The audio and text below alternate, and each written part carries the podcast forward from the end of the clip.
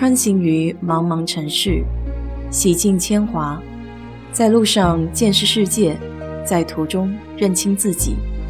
我是 DJ 水色淡子，在这里给你分享美国的文化生活。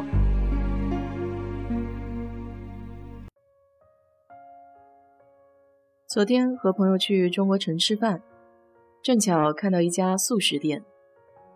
朋友说。发现有些光吃素食的人容易掉头发。我个人的感觉，这从无肉不欢到一点荤腥都不沾的两头极端，可能都不是特别好，还是得均衡。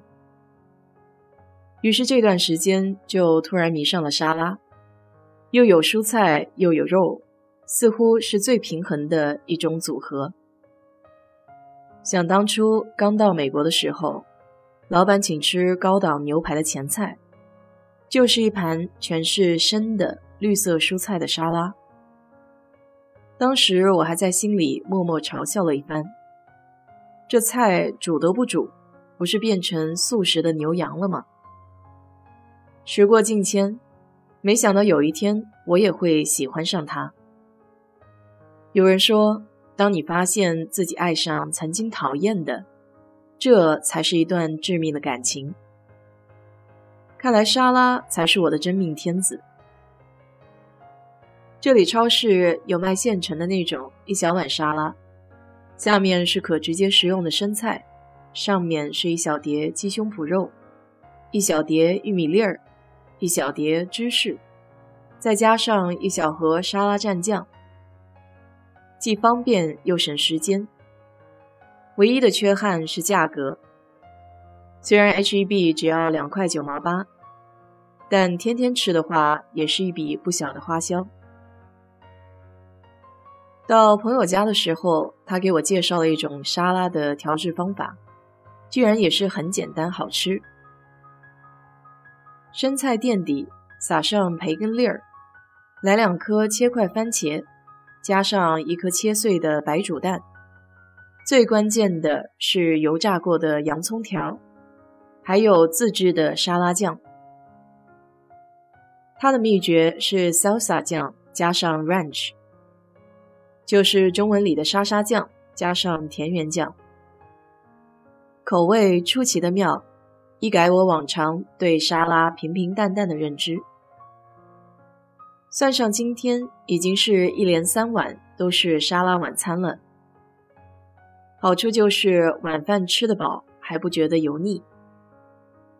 为了完全复制朋友家的沙拉，我还特地把全套配料都拍了照，准备到超市里去采购一番。不去不知道，一去才发现沙拉蘸酱是有专柜的。平常这一条都直接被我给略过了。原来沙拉蘸酱也有这么多的品种。看来美国人的食物多样性都体现在眼花缭乱的蘸酱上了。其实了解一下，这里面还挺有讲究的。沙拉蘸酱主要有两个大的类别，一个是 vinaigrette type，油醋青酱，还有一类是 creamy style，乳汁浓稠酱。油醋类的青酱一般就是色拉油和醋的混合物，再添加一些香草、香料等其他成分调味。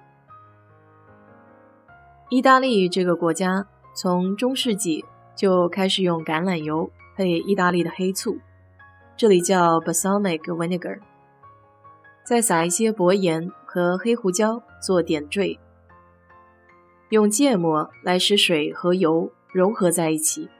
形成乳状的酱汁，这类酱汁整体口感轻薄，酸爽的味道容易激活味蕾。蔬菜也在油醋之中显得更加生动丰满。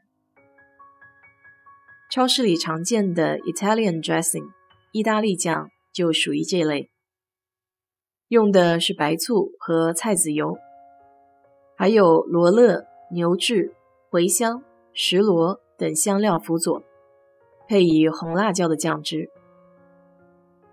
在这个基础上，很多国家也演变出了自己的风格。比如日本的和风酱汁，用的是日本的土佐醋，加上日本酱油、味淋和植物油。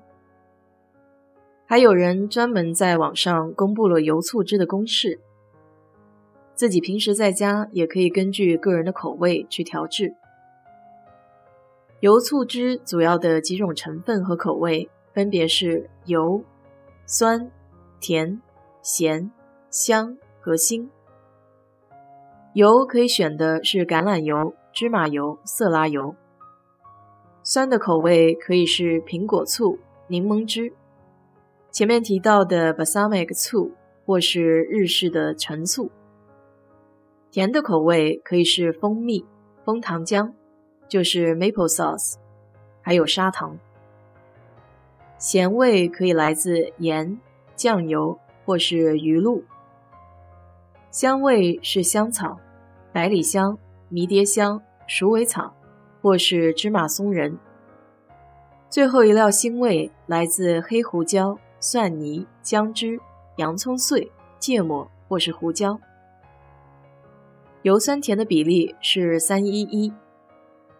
其他的咸香腥味都可以按照自己的喜好调节。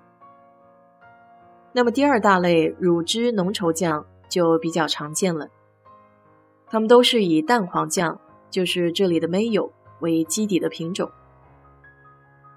蛋黄酱是法国人发明的，中世纪的欧洲美食家将鸡蛋清和蛋黄分开，然后加入了盐和柠檬汁。混合后形成了一种奶油状的酱汁。经典的 c 萨凯撒沙拉酱就属于这种。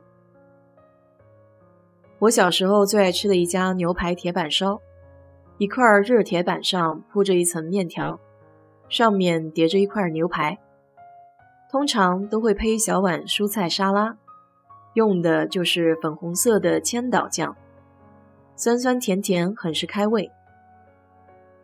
千岛酱和含有海鲜元素的沙拉比较绝配，在带出海鲜肉质鲜味的同时，还可以保持整体的清新感。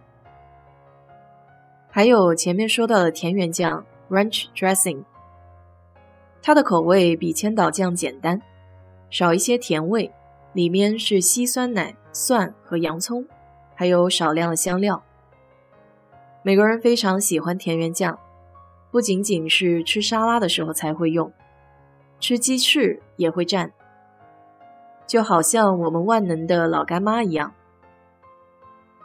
除了上面提到的几种乳汁类浓稠沙拉酱，其他也很多，像是 Honey Mustard 蜂蜜芥末酱，适合肉类的沙拉。